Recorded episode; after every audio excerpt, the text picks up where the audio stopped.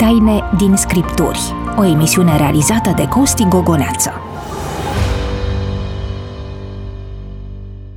Poetul german Johann Wolfgang Goethe a lăsat posterității printre altele și următorul citat. Cu cât o citești mai des, cu atât Biblia devine mai relevantă.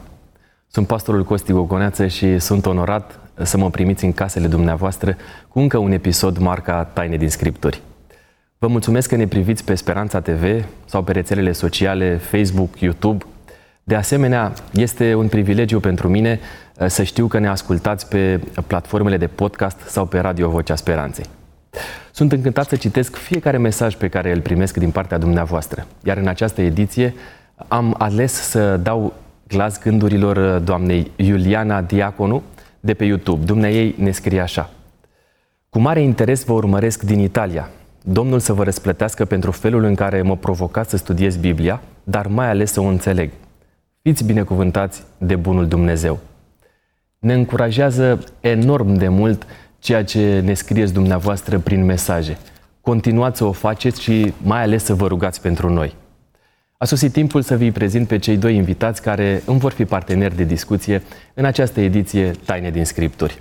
Îi spun uh, bun venit pentru prima dată în platoul Taine din Scripturi pastorului Cătălin Bărbulescu. Bine te-am găsit, Costi, bine v-am găsit, doamnelor și domnilor.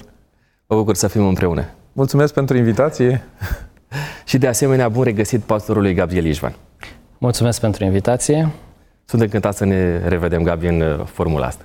La fel. Urmează rubrica Întrebarea ta, așadar, haide să trecem la treabă.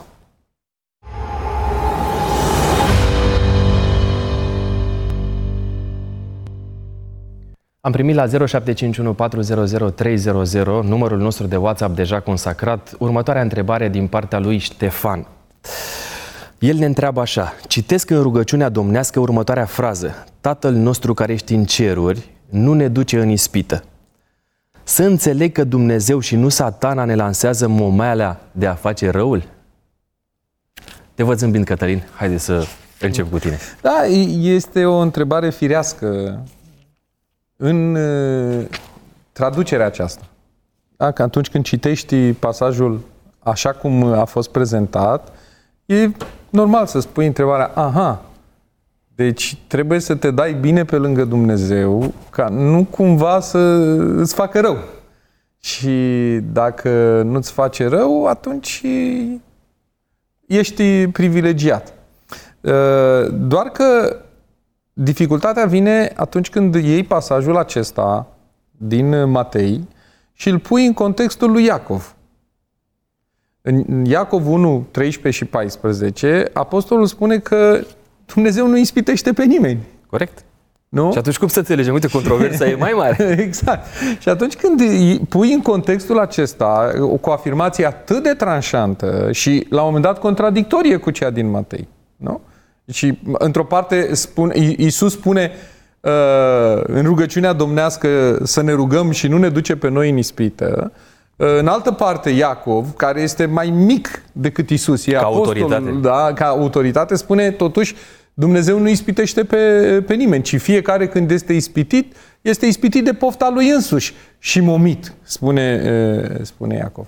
Și atunci apare, apare această, această tensiune.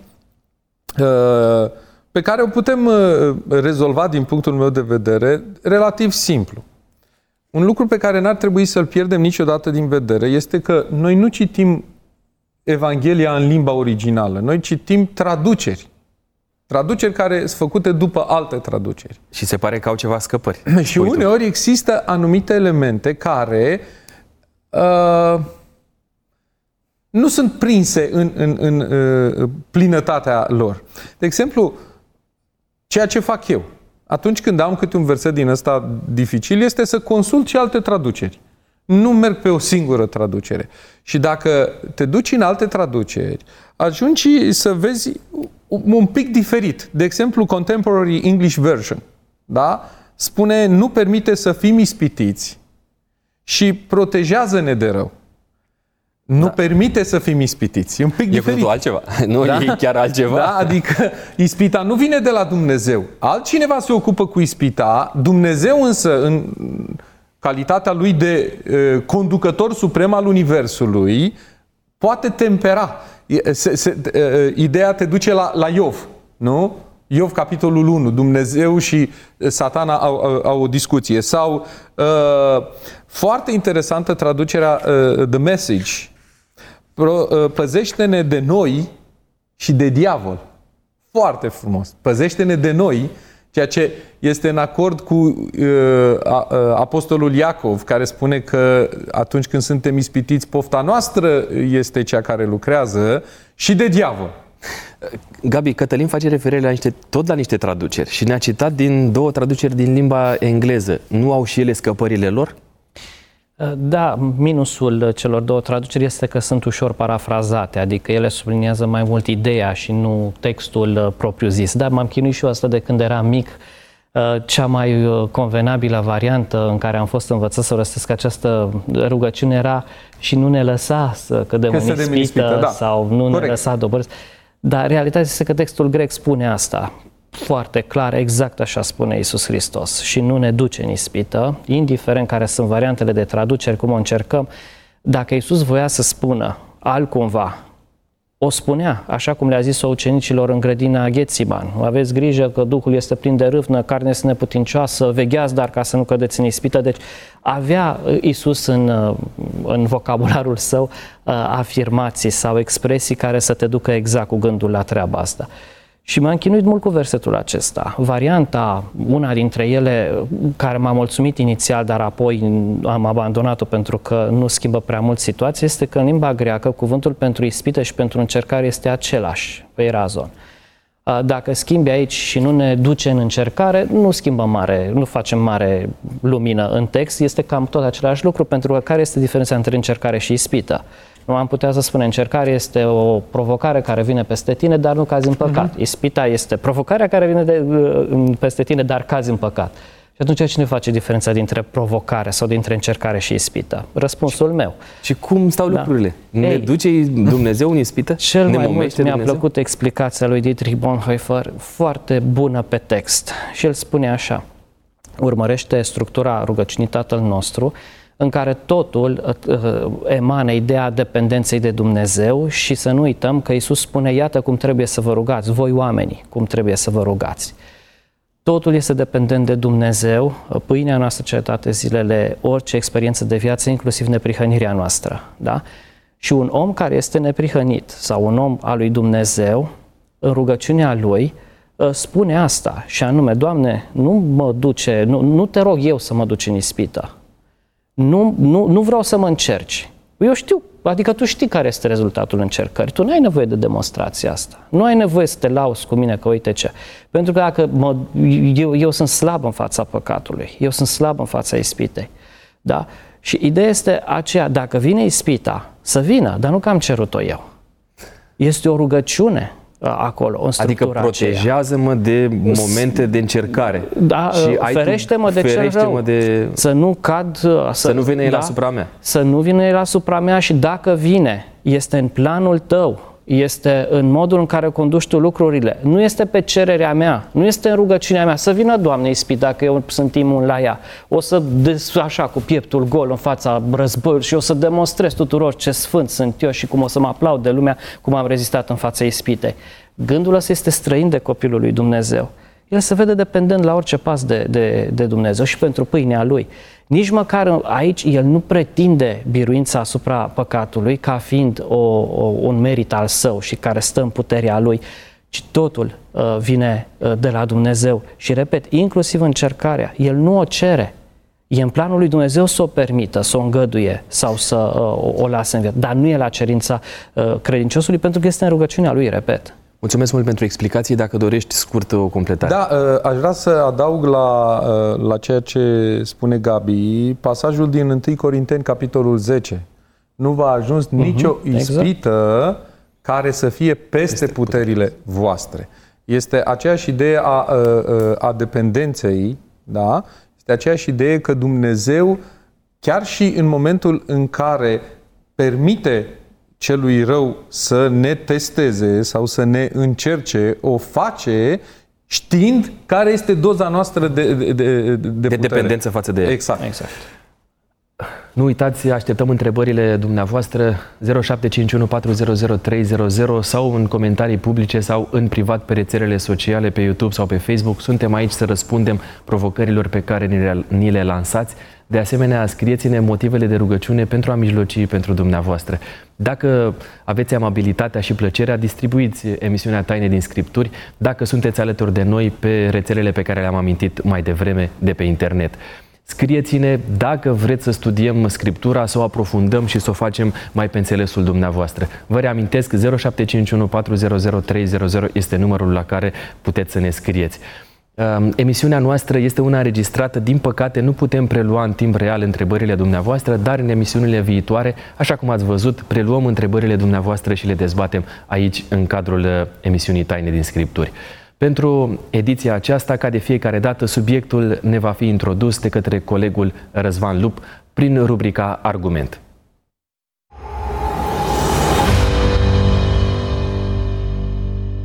Ce faci pentru a primi iertarea de păcate? Ca să răspund pe ocolite, voi spune că e nevoie mai întâi să conștientizezi faptul că ți-ai dori să faci ceva, puțin sau mult, ca să îți potolești conștiința – și cel mai probabil chiar ești dispus să plătești prețul vinovăției și ți-ar plăcea să poți face ceva pentru aceasta. Însă adevărul Evangheliei este următorul. Nimeni nu poate să facă absolut nimic pentru a scăpa de păcat. De ce? Deoarece prețul corect pentru iertare îl reprezintă moartea celui ce a greșit, iar la moarte dispare atât păcatul cât și păcătosul, ceea ce nu este de dorit. Prin urmare, Probabil că cel mai important lucru pe care îl poți face este de a accepta că nu poți face nimic și să te împrietenești cu Isus, cel care iubește păcătosul și îl separă de păcat. Rămâi în harul lui Dumnezeu.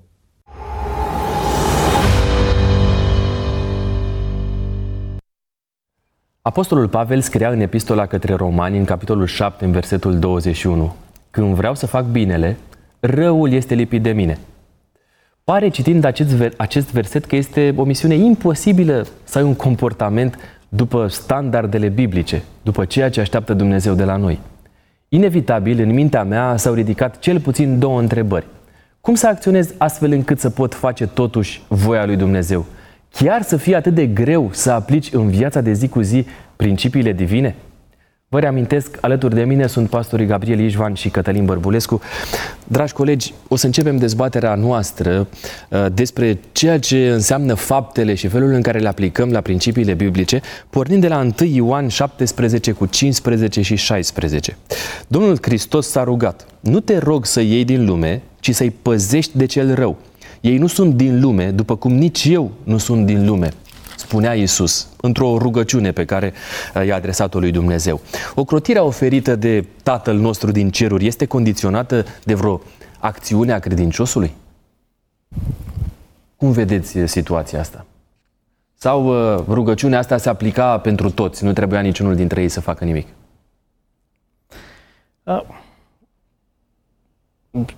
Uh Dumnezeu își ocrotește poporul său, își ocrotește copiii săi, ă, fie că ei sunt conștienți și o cer, fie uneori că nu sunt conștienți și nu o cer. Adică noi nu avem nevoie să avem o rugăciune continuă și la fiecare pas, Doamne, acum voi trece strada, te rog, ajută să ajung cu bine pe partea cealaltă acum urc o, o bordură, te rog ajută-mă să nu calc strâm și să... Iar dacă n-ai spus rugăciunea uh, în felul acesta, în momentul potrivit, Dumnezeu n-a putut să intervină pentru că nu, nu, nu așa lucrează Dumnezeu. Um, Problema este alta. Cât conștientizează omul, credinciosul, uh, dependența lui de Dumnezeu și cât conștientizează el că are nevoie de intervenția lui Dumnezeu pentru orice secundă din viața lui. Și când asta se întâmplă, omul reacționează încrezându-se în Dumnezeu uh, și da, în felul acesta se pune sub protecția lui Dumnezeu pentru că el recunoaște și îl invită pe Dumnezeu să lucreze. Dar în mod uh, real, și aceasta este o încredere mântuitoare, adică este salvat pentru viața aceasta de anumite împrejurări și va moșteni și viața veșnică. Dar Dumnezeu în bunătatea Lui, de câte ori nu intervine pentru necredincioși, nu le dă ploaie și celor răi, nu le dă și celor mai răi oameni șansa și, uh, de har și de pocăință? Ei, ca să ajungă la har și pocăință, au nevoie de un timp. Da, și Dumnezeu le face bine chiar dacă nu cer. Deci observi, în răspunsul la întrebarea ta este greu de dat cu da sau nu. Uite, trebuie să fac următoarele 10 lucruri. Eu nu cred că trebuie să facă un anumit set de fapte care să îl convincă pe Dumnezeu să asigure protecția, ci are nevoie credinciosul de o anumită stare, de o anumită atitudine, de recunoaștere a lui Dumnezeu și de a dependenței sale de Dumnezeu și de astfel să-L lase pe Dumnezeu, să recunoască implicarea lui Dumnezeu în viața lui. Altfel Dumnezeu lucrează în viața lui, dar dacă și recunoaște, are privilegiul unei experiențe bogate pe pământul acesta și al mântuirii. Dacă nu recunoaște, probabil se bucură de ploaie, de soare și de hrană. De ce a simțit cred... totuși Isus să se roage pentru ocrotirea ucenicilor, dacă ei oricum primeau ocrotire? Că erau uh, ocrotiți sau că se ruga Isus sau nu, oricum primeau. Primeau și ploaie, primeau și mâncare, primeau și uh, bucuria de a zduși pe mai departe. Da, uh, înainte să-ți răspund la această două întrebare, aș vrea să spun un lucru. Cred că sunt două extreme uh, ce trebuie evitate. Una dintre extreme a prezentat-o Gabi. Aceea că, domne, nu faci un pas decât dacă faci o rugăciune și toată ziua nu mai reușești să faci pași sau să faci activități, că toată ziua stai, stai să te rogi. Asta e o extremă. A doua extremă este aceea că, domne, dacă Isus a rugat și uh, uh, l-a rugat pe Tatăl să ne protejeze, nu mai e nevoie, domnule, să ne rugăm. Adică suntem sub protecția aceea generală pe care, pe care Isus a, a lansat-o, nu? a oferit-o tuturor uh, creștinilor. Cred că sunt cele, uh, cele două uh, extreme și uh, Biblia spune foarte clar din punctul acesta de vedere. Da, există o protecție generală pe care Dumnezeu oferă, dar uh, uh, David spune în Psalmul 121, de unde îmi vine ajutorul? Este acea recunoaștere de care spunea, uh, spunea Gabi. Ajutorul îmi vine de la, uh, uh, de la Domnul, nu? Adică este acea stare în care tu ești conștient că Dumnezeu te protejează și alergi a, a, și alegi să te pui sub protecția lui Dumnezeu. Iar um, uh, o altă atitudine uh, uh, greșită pe care ai putea să o ai, uh, mizând pe faptul că Dumnezeu te protejează, este prezentată de Psalmul 1. Nu te așezi unde Dumnezeu nu te poate proteja. Nu te duci acolo, este exact ce spunea Gabi la întrebarea anterioară, nu te duci acolo unde uh, uh, să, să-l provoci uh, Ispita da. sau, da? Zi, da, nu, nu spui, pentru că Dumnezeu mă protejează, eu uh, sfidez legea gravitației. Sigur, da? nu te și, duci, dar uh, chestiunile astea sunt niște chestiuni de alegere și niște chestiuni ale exact. faptelor. Adică nu putem să luăm, sau putem, nu știu, cum îmi spuneți voi, putem să luăm lucrurile date ca atare, adică Dumnezeu se roagă, dă ploaie și peste buni și peste răi, dar în același timp, din ce citesc eu în Scriptură, cei care îl ascultă pe Dumnezeu și au anumite um, acțiuni concrete față uh-huh. de mhm. ascultarea lui, au binecuvântări mai mari decât cei care nu au uh, o astfel de atitudine. Și ei sunt recunoscuți cumva și de ceilalți. Prin atitudinea lor, prin felul lor de a fi, se deosebesc și Dumnezeu vorbește despre o, un popor al drămășiței care va asculta până la mm. final. Da, sunt niște caracteristici. Costi, știi ce cred eu? Uite, sunt o grămadă de, de lucruri, nu avem timp, trei pastori, îți dai seama să facem timp o emisiune de 50 de minute. Să vă provoc, da? Cred că vis-a-vis de această a doua întrebare, vezi că le-ai lansat și ne, ne apucăm. Uh, vis-a-vis de această a, a doua întrebare pe care o, o lansezi, cred că cea mai... Aici este un element pe care eu n-aș vrea să... Eu personal nu, nu-l accentuez niciodată. Nu? De ce? Eu cred că uneori a fi copil al lui Dumnezeu presupune încercare, presupune viață dificilă. Și Psalmul 73 accentuează chestia asta, da? Păi am văzut copiii lui Dumnezeu uneori o duc mai rău decât cei care nu sunt copiii lui Dumnezeu. Da? Na, na, această Evanghelie care spune, Doamne, dacă ești cu Dumnezeu o să-ți meargă întotdeauna bine și o să fie la superlativ și toată lumea o să te invidieze, Domnule, de cât de bine îți merge, eu am rezerve. Cred că cea mai mare binecuvântare, cea mai mare binecuvântare, atunci când uh, alegi, că despre asta uh, uh, spuneai mai devreme, este mântuirea de care vorbea Gabi. Adică s-ar putea, s-ar putea, s-ar putea ca pe pământ să-ți meargă foarte, foarte bine și ca Dumnezeu să, Dumnezeu să, să, să dea bine cu nemiluita în încercarea de, a, de, de a, a-ți atrage atenția să te pocăiești. Dar la final, când tragi linie, deși ți-a mers bine pe pământ, s-ar putea să rămâi pe din afară. Pentru că intenția lui Dumnezeu nu este aceea ca să facă din noi niște vedete da? ci să facă niște copii ai împărăției sale. Asta este perspectiva mea, Gabi. Da, ai punctat foarte bine, Cătălina, ai pus punctul pe ei. Uh, și aș mai completa cu ce continuă Iisus după versetul uh, 16. Tu ai spus ce trebuie să facă creștinul, iar asta pentru creștin cu o gândire legalistă abia așteaptă, uh-huh. o listă pe, la, la care să bifeze, știi, punctele, punctul 1, punctul 2. Și Iisus zice așa. Asta o să facem noi în ediția Da? asta, să Ei, vedem. ei, și eu vreau să spun că e, încercarea asta este din start sortită, sortită eșecului, pentru că cine o face ajunge la versetul lui Pavel pe care l-ai citit, știi? Adică vreau să fac binele, cum îl definesc, cum intru eu în voia lui Dumnezeu.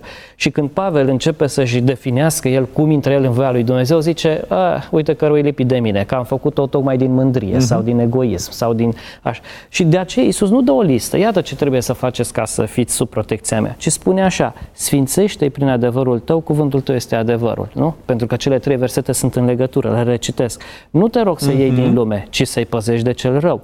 Ei nu sunt din lume după cum nici eu nu sunt din lume, sfințește-i, nu, nu, nu sunt din lume, dar totuși sunt în lume. Și cum să trăiască în lumea asta? Sfințește-i prin adevărul tău, cuvântul tău este adevărul. Ce trebuie Sigur. să facă omul ca să facă bine? nu? Să fie sfânt. Exact. Corect, doar Să că se la sfințească. final zice Scriptura că după faptele lor se va trage uh, linie și se va face judecata. Prin urmare, va fi nevoie de ceva obiectiv. Dar o să vedem ce înseamnă obiectivitatea asta la momentul potrivit. Da, dar Noi am aici, fost aici vreau să spun că asta este capcana care întotdeauna a fost pe urmele creștin. Creștinismul înseamnă că Dumnezeu mântuiește pentru că El este bun. El dă mântuirea pentru că vrea, că iubește.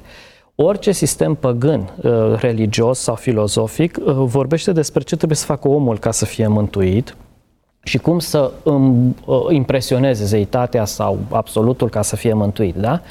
Și tensiunea asta mare întotdeauna a fost pe umerii creștinismului. Cum s-a născut e, e, mișcarea monastică? Cum s-au născut eroii credinței? Cum s-au născut vedetele de care nu pomenea Cătălin, ai cred? Tocmai din dorința asta de a impresiona lumea, de a impresiona pe Dumnezeu în, în mântuire. Și Biblia spune că asta nu stă în Da, picioare. Apostolul Pavel poate fi integrat la, la categoria asta vedete, pentru că el Da. a avut curajul să zică, uite, eu calc pe urmele lui Hristos, veniți și voi după și, mine. și a mai zis și aia, dar a mai zis și așa, cum calc pe urmele lui Hristos? Oh, nenorocitul de mine, cine Exact. mă va salva? Sau- Eu sunt cel din trei dintre Exact. cei păcătoși. Exact. Da? Pentru că aici este o tensiune foarte mare în ceea ce înseamnă Corect. prihănirea prin credință. Abi. Ok. Uh, mulțumesc mult pentru asta. Noi am fost curios să mergem, pe, să mergem pe stradă să întrebăm și pe oameni ce Mhm. opinie au ei despre felul în care arată un om spiritual. Pentru că dacă tu spui uh, doar la nivel intrinsec, așa că ai o relație personală cu Dumnezeu, în mod normal ar trebui să se vadă și în exterior. Așadar, uh, urmează vocea străzii. Întrebarea noastră a fost care sunt caracteristicile unui om spiritual?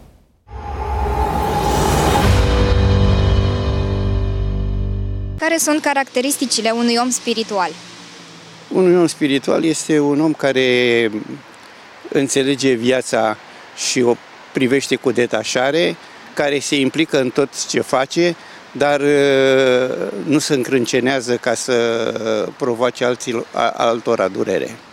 Să ai încre- credința în Dumnezeu și nu, nu mă dau pe partea cealaltă, că știți că sunt multe secte din astea care e așa, eu nu. Merg pe ortodoxie. Sunt creștină ortodoxă, pe, pe această cale mă îndrept. Nu minte, cele 10 taine, cele 10 porunci. Dacă le respectă perfect pe toate, atunci chiar este un om religios. Cred că cea mai importantă, om spiritual. Ca să fii spiritual, trebuie, eu cred că trebuie să fii înțelept. Trebuie să cunoști multe lucruri. Nu poți să fii spiritual până nu înțelegi pe cei din jurul tău. Cred că e ce mai important. Să înțelegi și să fii înțeles. întotdeauna are răbdare și nu critică față de persoanele care greșesc. Uh, Respect, iubire și ajutor. Prin fapte se vede totul. caracteristicile unui om spiritual. Nu știu, uh, un om care bunătate să fie în măsură să-i asculte și pe cei din jurul lui, să-și iubească uh, aproapele, să-și iubească prietenii, să-i îndrume la lucruri bune, să-i sprijine, cam asta.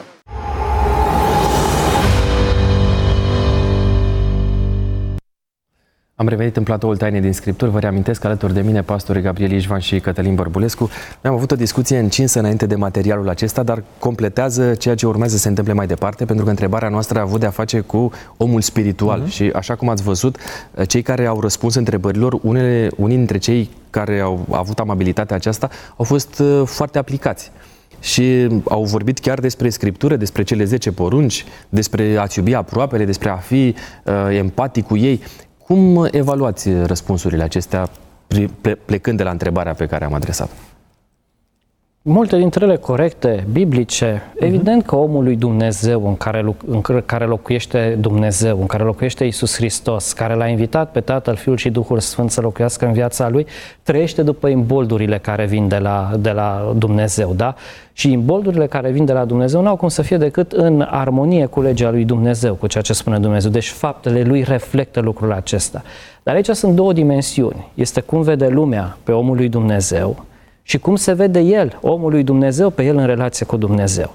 Omul lui Dumnezeu ca Pavel, care are fapte bune. Ceea ce discutam noi înainte. Ceea ce discutam uh, mai, uh, mai uh, devreme, fiind tot timpul cu ochii la Dumnezeu, el vede mai mult diferențele dintre el și Dumnezeu. Poate cei din exterior văd asemănările dintre el și Dumnezeu, dar el ca om vede diferențele dintre el și Dumnezeu și spune, Doamne, dacă voi fi mântuit, nu voi fi mântuit că am dat apă la, am dat apă la trei oameni. Dar când am să făcut eu la, asta? Da, exact. Și întrebarea din Matei 20. Când, dar știi, când intri în cursa asta, întotdeauna spui așa, ca Martin Luther, care a ajuns aproape în pragul nebuniei, spune, astăzi am făcut multe fapte bune, dar puteam să fac mai multe. Ah, de ce mi-am luat da. un timp, uh, uite, am, am mâncat cu 5 minute mai, mai mult decât puteam să mănânc, puteam să sar și peste masa aia și să mă mai duc să fac două fapte bune, știi? Și Uh, dacă el este mântuit, Apostolul Pavel, nu spune pentru ceea ce am făcut, eu l-am convins pe Dumnezeu, ci el spune pentru că Dumnezeu m-a mântuit. Din iubirea asta uh, fac și eu uh, ceea ce mă, mă inspiră Dumnezeu să fac. Și da, sunt faptele bune, dar nu ca să câștig mântuirea, nu ca să-L impresionez pe Dumnezeu, ci că sunt consecințe experienței mântuitoare. Introduc în discuția noastră un verset și apoi o să, o să te rog să răspunzi la el. Matei 5 cu 16 zice zice așa, tot așa să lumineze și lumina voastră înaintea oamenilor, ca ei, ca ei să vadă faptele voastre bune și să zlăvească pe Tatăl vostru care este în ceruri. Aici apare expresia asta, faptele voastre bune. Care este reperul după care să mă ghidez pentru a ști dacă acțiunile mele se încadrează în categoria faptelor bune? Ok. Ceea ce vreau să spun și ceea ce e, întrebi, oarecum Da, sunt, m-am gândit de asta, am și vrut să introduc exact. versetul ăsta. E, aș vrea să continui ideea lui, lui Gabi, care spunea, domne, dacă într-adevăr Duhul lui Dumnezeu este în tine, atunci lucrul acesta se vede.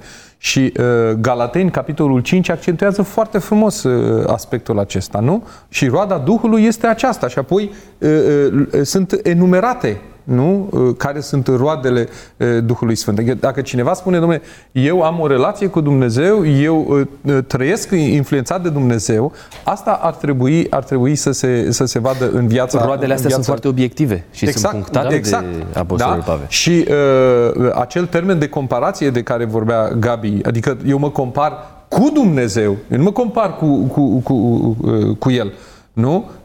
N-am treabă cu, cu Gabi eventual uh, uh, doar ca să văd lucrurile bune pe care le are Gabi și să spun, ok, aș vrea și eu, aș vrea și eu să, să am aceste, aceste lucruri bune pe care Dumnezeu a reușit să le facă în, în viața lui Gabi. Nu există o sumă, o sumă de fapte bune, da? Ci întotdeauna întrebarea va fi, uh, aș vrea să duc, să aduc un alt argument, îmi place finalul listei lui Schindler, filmului, da?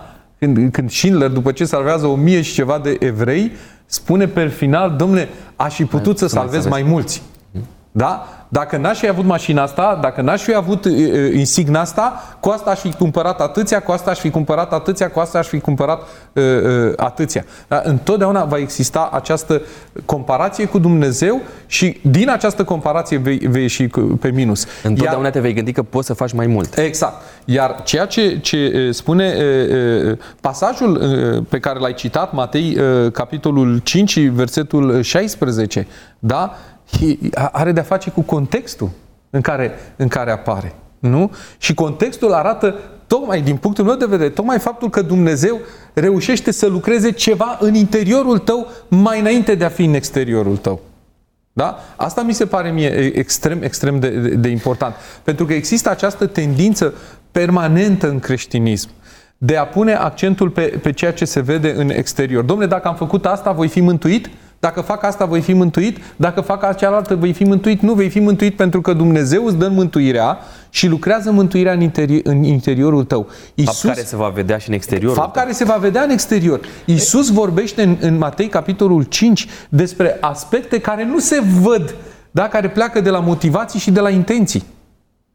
Nu? Bun, aș vrea să clarificăm da. niște o chestie aspecte. de caracter. Uite, Costi, ca să conduc ideea mai departe, care e rolul faptelor bune? Poate să fie unul misionar, dar uh-huh. nu Mhm. este unul uh, obligatoriu, că Isus a avut toate faptele bune și nu toți cei care l-au cunoscut pe Isus s-au convertit și nu, nici măcar nu l-au lăudat pe Dumnezeu. Unii au, uh, au hulit pe Exact. Dumnezeu din cauza faptelor bune pe care Isus le-a făcut. Da?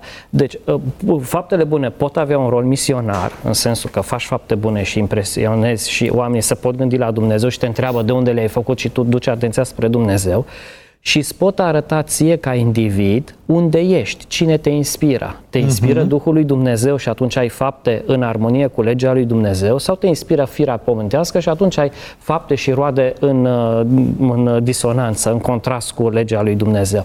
Acesta este rolul faptelor. Nu au rol mântuitor, nu au rol de performanță, de bif, am făcut-o și pe exact. asta trebuie să mă mântuiască Dumnezeu. Hai să facem uh, un exercițiu de aplicație în emisiunea asta, luând câteva uh, subiecte extrase din Scriptură pentru a le clarifica. Matei 15 cu 11, nu ce intră în gură spurcă pe om, ci ce iese din gură, aceea spurcă pe om. A dat Domnul Iisus prin afirmația asta dezlegare pentru a consuma orice aliment sau băutură? Dacă putem să fim aplicați, mai avem, uh, nu știu, un sfert de oră maximum pentru discuția noastră. Păi e foarte bine că atunci când uh, citim un răspuns să citim și întrebarea, știi? Adică întrebarea este următoarea, este în capitolul 15, versetul 2. Pentru ce calcă ucenicii tăi datii a bătrânilor, căci nu-și spală mâinile când mănâncă? Și Isus răspunde la această întrebare. Și ca să vedem răspunsul până la sfârșit, uh, citește și versetul 20. Iată lucrurile care spurcă pe om, dar a mânca cu mâinile nespălate nu spurcă pe om. Iar iar cuvântul spurcat are și el semnificație. Ce înseamnă spurcat? Înseamnă ceva bun în sine care s-a atins, s-a întinat prin atingere cu ceva, uh, uh-huh. uh, cum să spun? Alterat, necurat. Alterat, necurat, da? Deci spurcat, aici, dacă e să o luăm exact pe cuvintele lui Isus, înseamnă că vorbim de mâncare permisă, curată, care a fost spurcată pentru că ucenicii au pus mâna pe ea nespălați pe mâini. Și cine știe ce mizerie aveau pe mâini. Da? Deci acesta este sensul foarte clar. Farisei întreabă, de ce mănâncă cu mâinile nespălate? Iisus spune, dar nu e nicio problemă că necurăția vine din inimă, nu amestecați planurile alimentar cu cel spiritual și le răspunde clar la întrebarea lor. A mânca cu mâinile nespălate în sens ritualic, și asta observ nu era o chestie uh-huh. de igienă, a mânca cu mâinile nespălate în sens ritualic, nu spurcă mâncarea curată pe care Dumnezeu a îngăduit. Da, a, a spune că pasajul acesta, dacă asta era întrebarea da. ta, a dat dezlegare. dezlegare, nu? Deci a spune că pasajul acesta vorbește despre o anumită dezlegare înseamnă isegeză. Da? Uh-huh, Introduci da. în text ceea ce nu spune textul. Nu? Mai mult decât ceea ce spune Gabi, aș vrea să adaug. Isus, fariseii umblă să-l prindă cu vorba pe Isus și Luca 20 subliniază chestia asta. Isus întotdeauna iese din clinciurile astea și nu este prins cu vorba. Adică dacă farise- fariseii ar fi vrut să-l prindă cu vorba, Isus și-ar fi dat seama de uh, uh, șmecheria pe care ei o urmăresc. Tocmai finalul pe care l-a subliniat Gabi arată că, is, că fariseii n-au venit cu, în cazul de față, n-au venit cu o șmecherie, da? Deci era vorba de spălarea ritualică, da? Și Isus concluzionează toată această, tot acest debate cu ceea ce Gabi e, a citit. Mai mult decât atât, Ioan, capitolul 5, prezintă motivele pentru care fariseii doresc să îl omoare pe Isus. Că se face pe sine Dumnezeu și că dezleagă ziua sabatului. Dacă în urma acestei discuții, fariseii ar fi înțeles că Isus dezleagă alimentația, uh, uh, devine permisivă alimentația, ar fi fost pre- prezentată ca motiv de acuzație. Nu? Niciodată fariseii n-au prezentat asta ca motiv al acuzației pentru care au vrut să ia viața lui Isus. Până astăzi, poporul evreu Exact. Și nu mănâncă numai, aceleași și nu numai alimente farisei curate. au înțeles asta. Corect. Apostolii care erau de Exact. față n-au înțeles așa ceva, pentru că la ani distanță de la acest eveniment avem viziunea lui Petru Exact. din, uh, cu, cu masa aceea, cu fața, fața de de masă. Cu, și el spune, niciodată n-am mâncat așa ceva, Doamne, da? A- Adică nici ucenicii n-au înțeles altceva Exact. decât a spus Hristos aici.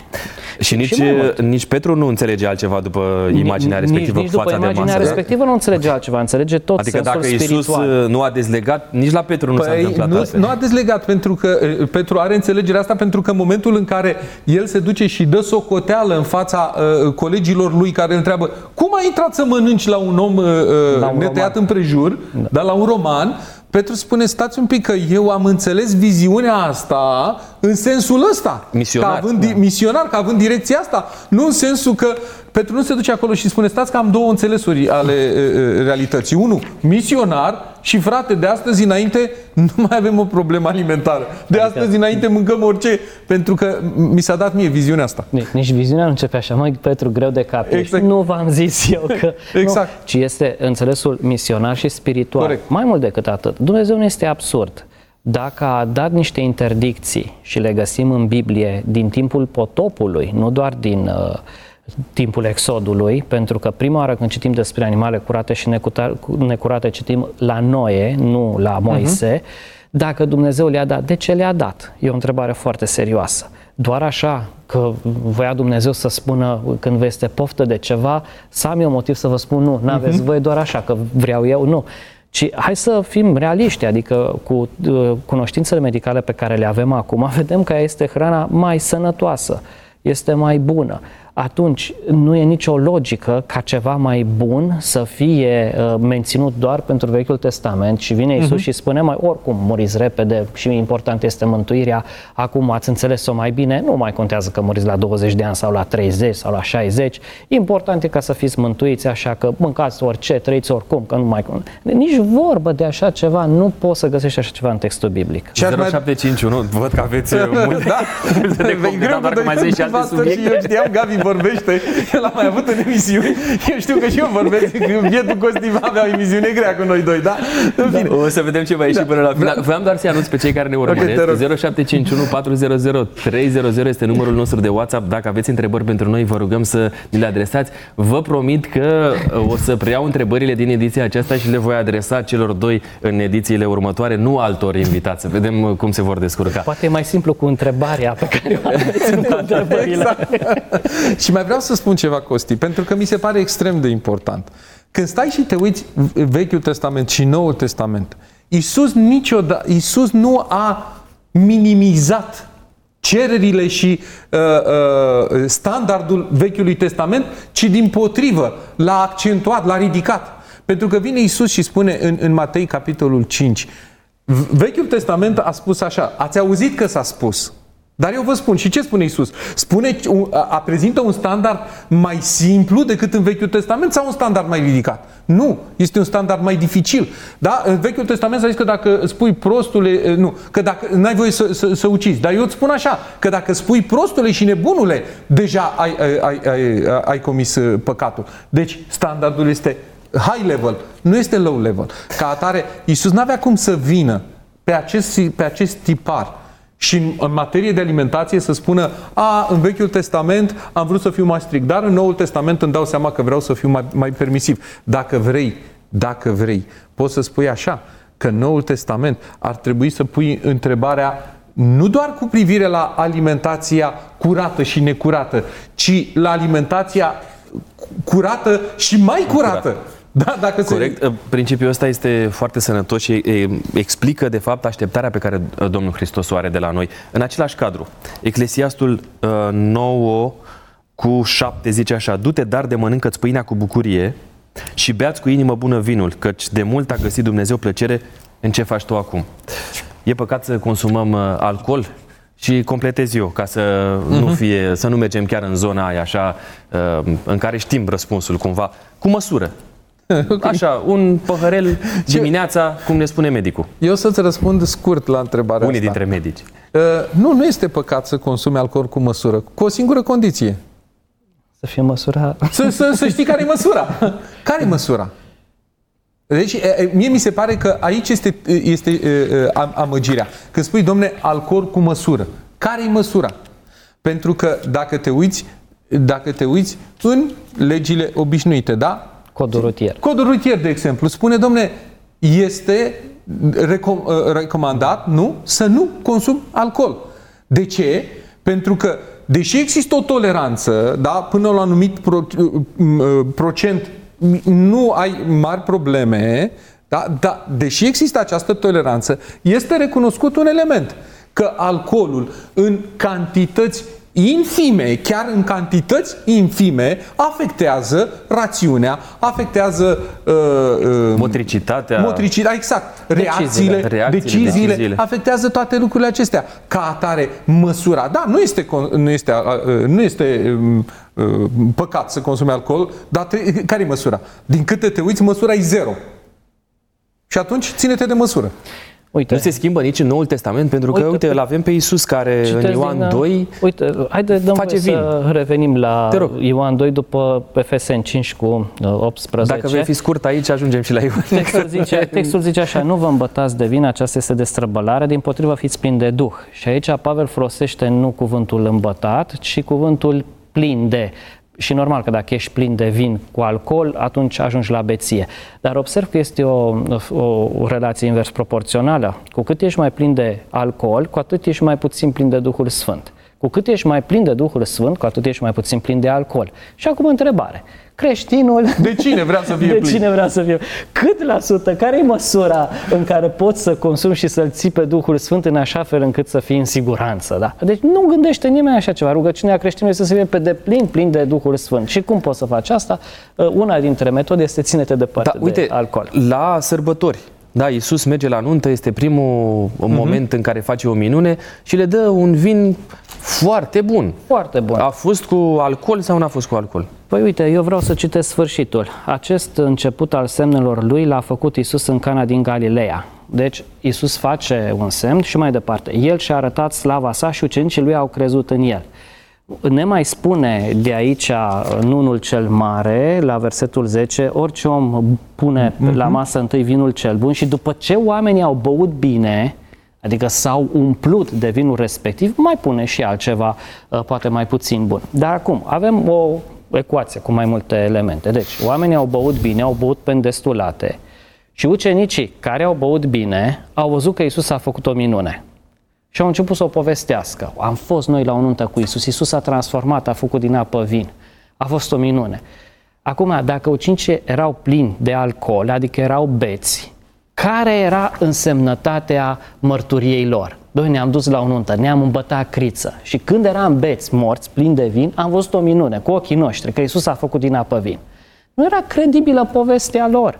Deci ori înțelegi, adică nu doar vinul făcut de Isus, nici primul vin la o nuntă publică în uh, Israelul din secolul I era, cum să spun, asta era rolul unului mare, să nu permită alcoolul acolo să se îmbete la, o, la un eveniment public. Era rușine mare. Da? Deci nu făceai așa ceva. Și tocmai de aceea este credibilă povestea martorilor oculari. Au fost la nuntă, au băut un vin bun, care era fără alcool, pentru că în uh, greaca Noului Testament poți folosi același uh-huh. termen și contextul îți spune dacă era cu alcool sau nu. Deci au băut bine, după ce s-au săturat, puteau să le dea și o băutură mai slabă calitativ, că nu mai erau nevoie să bea și au făcut plinul, să zic așa. Asta a fost mai bună decât prima, dar niciuna, nici alta nu i-a amețit pe martori. Și ei au putut să spună credibil că au fost la o nuntă și au văzut cu ochii lor o minune. Cine o fi omul ăsta care a făcut minunea, nu? Are sens în felul acesta uh, episodul biblic. Altfel, prin urmare, și... nici Domnul Hristos nu dă dezlegare la alcool prin uh, acțiunea asta. Prin acțiunea asta, dar mai este un element, sau cel puțin două elemente pe care eu le-aș adăuga. Și anume, când Isus este pe cruce și suferă, ah, exact. îi se dă îi un se... amestec, anestezic, clar un anestezic, acolo. în care alcoolul este, este substan- una dintre substanțe, da? O și refuză. Isus o refuză. Acum, întrebarea mea logică este, Iisus care era justificat pe cruce să-l folosească, da, ă, ă, refuză ar face Isus, ar avea un comportament duplicitar. Adică, băi, când suferi, eu îl refuz, dar ăstora le dau să se, să se bucure. Mi se pare un pic duplicitar comportamentul exact la, la același Isus. motiv, adică să nu-și întunece rațiunea. Exact. Să fie mereu plin de Duhul Sfânt, da? Ok, și al doilea argument ca să Și al putem doilea trece mai argument este următorul. Alcoolul este rezultatul fermentării. Foarte interesant, dacă te uiți în, în, în, în uh, Biblie, la ziua ispășirii, cea mai profundă zi a, a, pe care o aveau evreii, trebuiau să dea la o parte tot ce era fermentat. De ce? Pentru că fermentul era simbolul păcatului. Adică Isus nu se apucă să strice niște simbolistici pe care le lansează în Vechiul Testament, în Noul Testament, de dragul de a, de a face pe unii să, uh, să, se, simtă, uh, să se simtă bine. N-ave- Deci, pentru, pe lângă ce a spus Gabi, adică istorie credibilă, e credibilă când oamenii sunt sănătoși la cap. Când sunt luați cu capul, nu, mai- nu mai e credibilă. Eu aș adăuga faptul că Isus refuză și că Isus n-avea cum să folosească alcool pentru că alcoolul în simbolistica evrească, e- e- evrai, e- ebraică, era simbolul păcatului. Uh, ră- Iisus rămâne consecvent uh, a ceea ce a spus el în Vechiul Testament și continuă și în Noul Testament și este valabil și pentru noi astăzi. Corect? Evident. Uh, Vă îndrept atenția spre o altă, uh, o altă speță, Exodul 15 cu 20, citesc din noua traducere românească de data asta. Apoi Miriam, profeteasa, sora lui Aron, a luat o tamburină în mână și toate femeile au ieșit după ea având tamburine în mâini și dansând. Uh, Citești și 2 Samuel 6 cu 14 din, uh, traducere, din noua traducere românească. David dansa cu toată puterea înaintea omului, uh, Domnului, încins cu un efod de in. Acum, aș vrea să uh, uh, merg nișat, pentru că mai avem foarte puține minute, foarte puține minute, subliniez asta. Uh, nișat în sensul că am să vă întreb la o nuntă, la o sărbătoare, cum vedeți uh, dansul uh, mirilor? Păi nu-l văd. Da, exact, deci nu-l vedem. Ca să fie răspunsul scurt.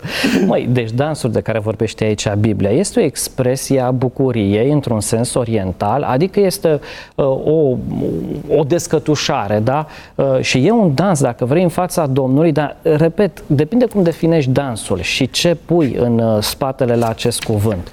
Uh, um, nu știu, uite, de exemplu, sunt grupuri muzicale mai africane care în timp ce cântă se ondulează și asta poți să o numești dans, dar unii nu sunt mulțumiți cu afirmația asta pentru dans. Pentru dans el trebuie să fie în discotecă, într-un cadru, să fie foarte aproape unul la unul cu partenera sau partenerul de dans, știi? Adică depinde cum definești dansul. Uh, Mișcarea pe muzică, ca exprimare a bucuriei în fața Domnului, e o realitate biblică și absolut de, deloc condamnabilă. În în schimb, o mișcare unul pe unul, uh, în care se ating toate intimitățile posibile, uh, aia ține de actul dintre unul și unul care trebuie făcut în dormitor, nu în public. Bun, uh, completează scurt. Da, ca vreau să completez. Îmi place mai mult și, e, din punctul meu de vedere, se apropie mult mai mult de sensul ebraic traducerea Cornilescu. David juca. Uh-huh, corect. Da? E, Tu ai folosit NTR-ul care spune dansa. Da? Pentru că foarte mulți, citând cele două pasaje, forțează, fac din nou eisegeză. Sensul ebraic al cuvântului, rădăcina verbului, este a sări, a te învârti. Care nu are nicio legătură N-are cu ceea nicio ce înseamnă legătură cu dansul de astăzi. Dansat de unul singur, Exact, David, da, da? cu dansul provocator de astăzi. Dacă te uiți în toată Biblia, chiar și la David, chiar și în pasajul din Exod, vorbesc despre dansuri în care bărbații și femeile nu se atingeau. Adică ei săreau, se învârteau, dar femeile singure, bărbații singuri. A, a, acest dans uh, între bărbați și femei apare mult mai târziu în istoria umană, cu foarte multe reticențe la momentul în care, în care el apare în, în istorie. Există o carte care chiar merită citită, mi-am, mi-am notat uh, asta. Judith Line Hanna scrie cartea, se numește Dans, Sex, Gender, da? Ea citează un, uh, un artist francez, 1928, Philippe Soupeau, care spune că dintre toate artele, dansul este una dintre cele mai erotice arte care ar putea să existe. Mulțumesc frumos. Urmează rubrica uh, Rugă pentru tine.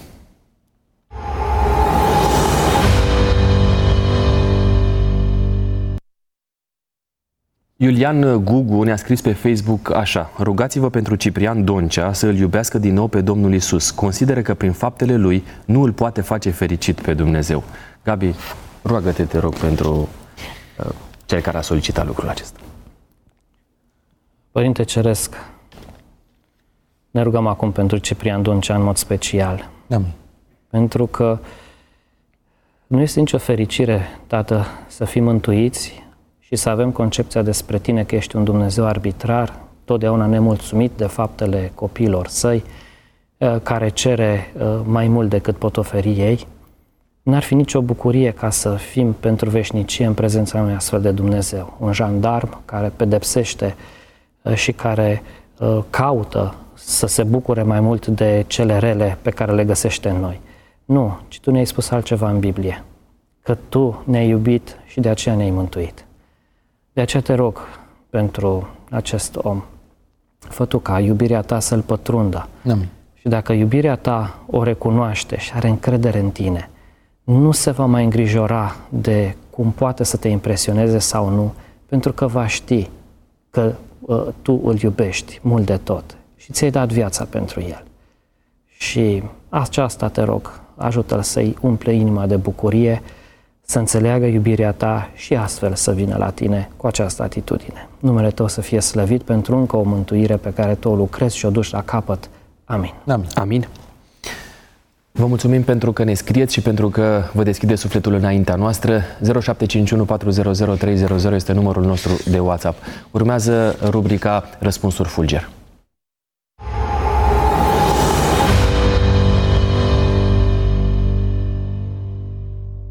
Am întrebările pregătite, sunt trei la număr. Contravine principiilor biblice a merge pe stadion sau într-un cinema? Depinde cu ce scop. Am fost la evangelizări și pe stadion și în cinema. Depinde de manifestare, corect. Este păcat să călătorești cu avionul sâmbătă în sabatul Domnului dacă ți-ai cumpărat bilete din timp? Depinde de motivație, depinde pentru ce o faci, repet. Adică dacă te duci într-un loc să predici sau să vestești cuvântul lui Dumnezeu, și lucrul acela trebuie să fie făcut, nu văd o problemă. Dacă te duci pentru ca să, să te distrezi, ai putea să lași pe duminică. Nu, nu e o problemă. Condamnă Biblia masturbarea? Uh, iarăși este un efect despre care vorbim, ții ceva sub presiune și trebuie să-i dai drumul. Important este uh, întrebarea și mai uh, departe, ce provoacă presiunea pentru care simți nevoia de eliberare. Adică Biblia este mai complexă în abordare, nu doar tratează fenomenul uh, exterior, ci uh, tratează fenomenul interior, tratează motivația și așa mai departe. Evident că dacă masturbarea este uh, pusă împreună cu pofta sexuală, uh, cu dorințele, pe că probabil asta se întâmplă, nu? chiar asta se întâmplă, nu te gândești la rugăciunile lui David uh, când uh, trebuie să, sau când face așa ceva, da? Adică e clar când uh, din minte pornesc uh, direcțiile în mod greșit, că se ajunge la un comportament pe care uh, Biblia îl condamnă. De ce am răspuns așa mai lung? Uh, pentru că, da, vorbește Biblia și de scăpări de sămânță în somn și așa mai departe și trebuie să facem diferențele dintre uh, fenomene. Mulțumesc frumos! Mergem mai departe la ultima rubrică, exercițiul de sinceritate.